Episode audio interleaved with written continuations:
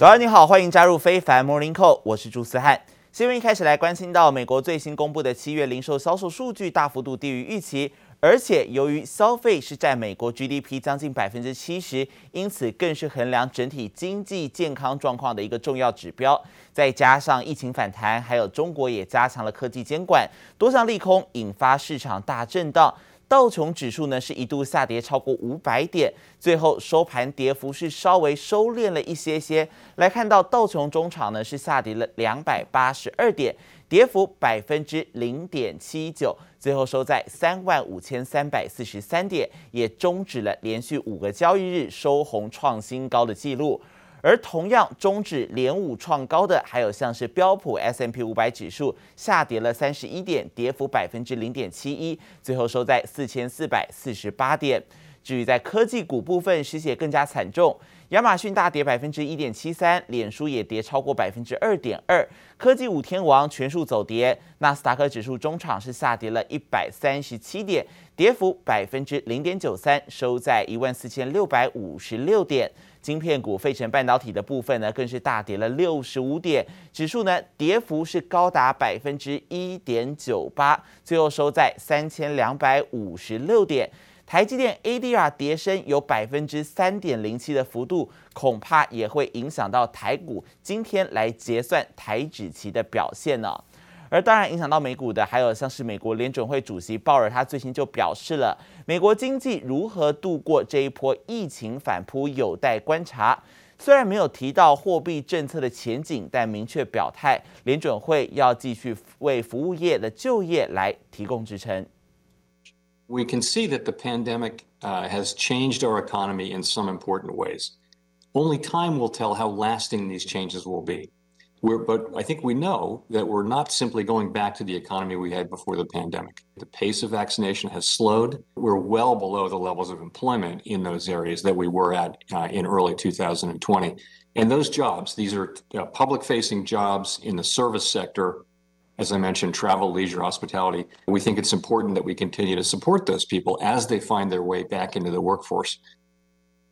就在联准会要发布七月的会议记录之前，主席鲍尔出席活动时坦言，美国不会简单的就重新返回到 COVID-19 疫情之前的一个经济状况。目前也不确定疫情对于经济的整体影响程度，但是服务业的就业需求确实复苏缓慢，需要联准会的支持。而在问答环节当中，鲍尔也谈到，他认为尽管联准会拥有强大的工具，帮助建立一个广泛与包容的经济，但是能力有限，不如政府的财政政策有力，或者是要更有针对性，似乎是在为接下来可能撤回超量的宽松政策来预先做好铺陈。而市场也将会持续关注这个月二十六号要登场的全球央行年会。届时，鲍尔也可能会发表演说，也有可能会给出缩减购债的一个更加明确信号。美国联准会星期三将要公布七月利率决策的会议记录，投资人高度关注联准会的官员对于缩减购债还有升息的一些蛛丝马迹。美国《华尔街日报》呢，就先根据了联准会官员近期的声明还有发言，推算出联准会很有可能最快在十一月就会开始缩表，直到明年中旬完全退场。If the economic recovery stays on course, according to the Wall Street Journal on Monday, the Fed aims to end its asset purchase program by the middle of next year. 美国联准会周三公布七月会议记录前夕，《华尔街日报》先根据几位联准会官员近期的说法，推估最快十一月将启动缩减购债，并在明年中旬完全退场。But when you take a look at the calendar, there are really only three policy meetings where the Fed could make some sort of formal announcement on a tapering of its $120 billion a month pace of asset purchases in late September. In early November or in the middle of December. Now，由于联准会倾向在升息前先结束购债计划，因此缩表的时间及规模牵动升息时间，使得联准会鹰派声量越来越大，市场也更聚焦就业数据。尽管美国经济逐渐复苏，总统拜登最新仍批准将粮食券补助金额永久调高，平均增加百分之二十五，创下史上最大涨幅。The nation's food assistance program, known as SNAP, is set to increase its benefits. Here's what changes Americans can expect, according to NBC News. The increase will be more more than 25% from pre-pandemic levels. 美国十月起调涨粮食补助，从百分之十五调高到平均百分之二十五，预计全美中低收入户约四千两百万人受惠，以衔接九月到期的暂时性补助。就是因为美国什么都涨，加上美国西岸塞港问题严重，可能进一步推高物价。We have 29 container vessels offshore of the ports of Los Angeles and Long Beach awaiting vessel berths, and about 20 more on the way. Over the next three days，由于设备及人力短缺，美国西岸塞港问题恶化，等待进入洛杉矶及长堤港卸货的货轮一度来到四十艘，接近二月初的高峰。但这时候零售商正要大量备货，为耶诞消费旺季做准备，海运供需严重失衡，若造成延误，将侵蚀美国进口商的利润。吉布林警报报道。随着中国政府整顿网络平台业者，造成在七月份的时候，中概股市值蒸发近一兆美元。美国的证券交易委员会主席最新就表示，鉴于中国政府最近在针对中企在海外上市所采取的一系列措施，给美国投资者带来了新的风险，所以他们将会修改有关于涉及中企境外上市的资讯揭露规则，并且暂时批准、暂时停止批准中国企业的借壳上市申请。他同时也警告了美国投资者，中概股大多是以空壳公司或者是 VIE 的架构上市，投资中国企业的确是存在潜在的风险哦，要特别来注意了。而且关心到中国官方是再度出手加码网络平台的监管，在昨天中国全国人大常会，他们是审议个人信息保护法草案，不仅提高了各电商还有机构在各自保护的规范。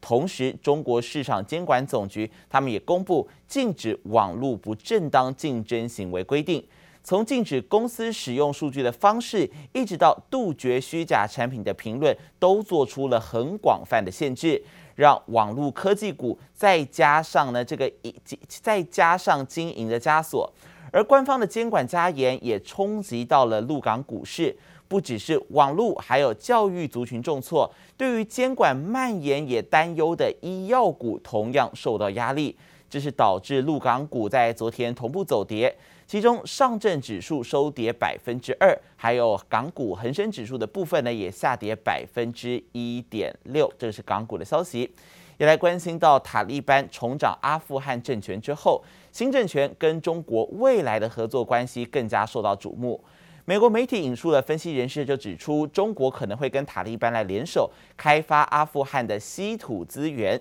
这将再度扩大中国在稀土业的统治地位，同时也可能会打击到美国。根据美国财经媒体 CNBC 的报道，阿富汗拥有价值数兆美元的稀土金属矿藏。二零二零年，阿富汗的稀土金属价值预估呢是在一兆到三兆美元之间。因此，新兴市场专家直言，塔利班拥有的资源对于全世界来说是非常危险的。如果中国为了促进稀土资源开发而寻求跟塔利班来结盟，国际社会应该是会对中国来施压。而塔利班也多次表示希望跟中国来发表良好关系。目前，中国驻阿富汗使馆仍正常运作，没有相关撤离的行动。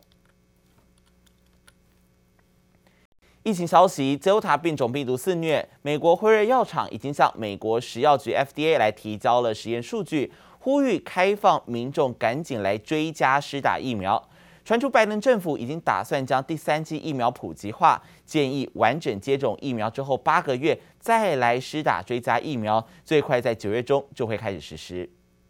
美国纽约市店家门口贴着必须佩戴口罩才能进入的警语，之后恐怕还要出示疫苗通行证，因为当地周二起，市办民众必须提出证明接种至少一剂新冠疫苗才能进入餐厅、酒吧等室内公共场所。不过，Delta 变种病毒肆虐，传拜登政府已经准备好普及施打第三剂疫苗，提高整体保护力。Is That booster shots will be recommended for the majority of Americans eight months after the second dose of the Moderna or Pfizer vaccine. An official announcement on this could come. As soon as this week，首波施打第三剂的名单预计将以住在疗养院的民众以及第一线医疗人员优先，最快可能九月中下旬上路。其实美国上周起就已经开放免疫力较差的成人追加施打第三剂疫苗。We believe sooner or later you will need a booster for durability of protection. We are preparing for the eventuality of doing that. So if the data shows us that in fact we do need to do that, we'll be very ready to do it and do it expeditiously. 上周美国防疫大将佛气就坦言，所有人最后都会需要追打疫苗。没想到才过一周就传出政府有意实行。美国近期每日新增确诊约十三万例，虽然远低于今年初的疫情高峰，不过和去年八月相比翻了一倍。多数的确诊者没有打疫苗。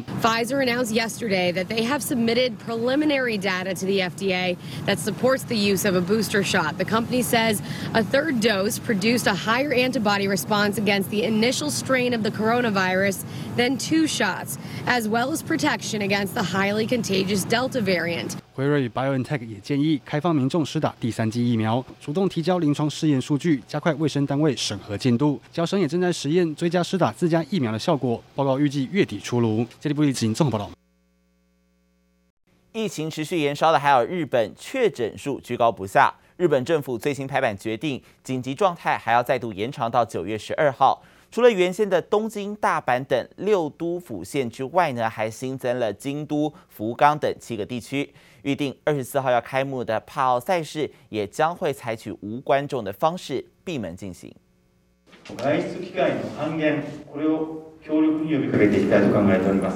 苦口婆心呼吁民众尽量别出门。日本经济再生大臣西村康稔直言，疫情已经达到灾害等级，原先到八月底的紧急状态，最新再延长到九月十二号。范围除了东京、大阪等六都府县，还新增京都、福冈等七个地区，防止蔓延重点区域，也一口气追加十个县。正直あの今までと同じようなあの出し方であればもうあまり 影响ないのかなと。日本民众陷入防疫疲乏，大阪百货公司爆发群聚感染，部分卖场暂时关闭。重灾区东京和冲绳重症人数屡创新高，医院病床逼近全满，各地医疗量能纷纷告急。今まだこの状态で、まだその感染者数が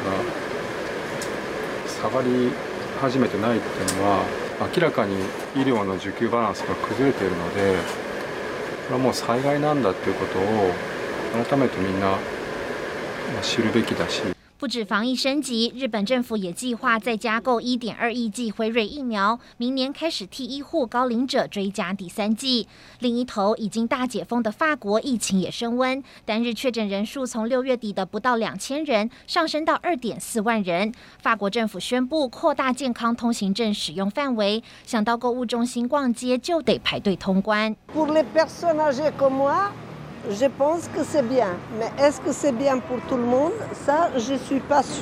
Delta 病毒肆虐下，还是有大批法国民众在做最后的抵抗，连续五周走上街头抗议政府强推疫苗通行证是侵犯人民自由。如何在疫情人权下取得平衡，成为法国政府眼前难题。记者王杰林巧清综合报道。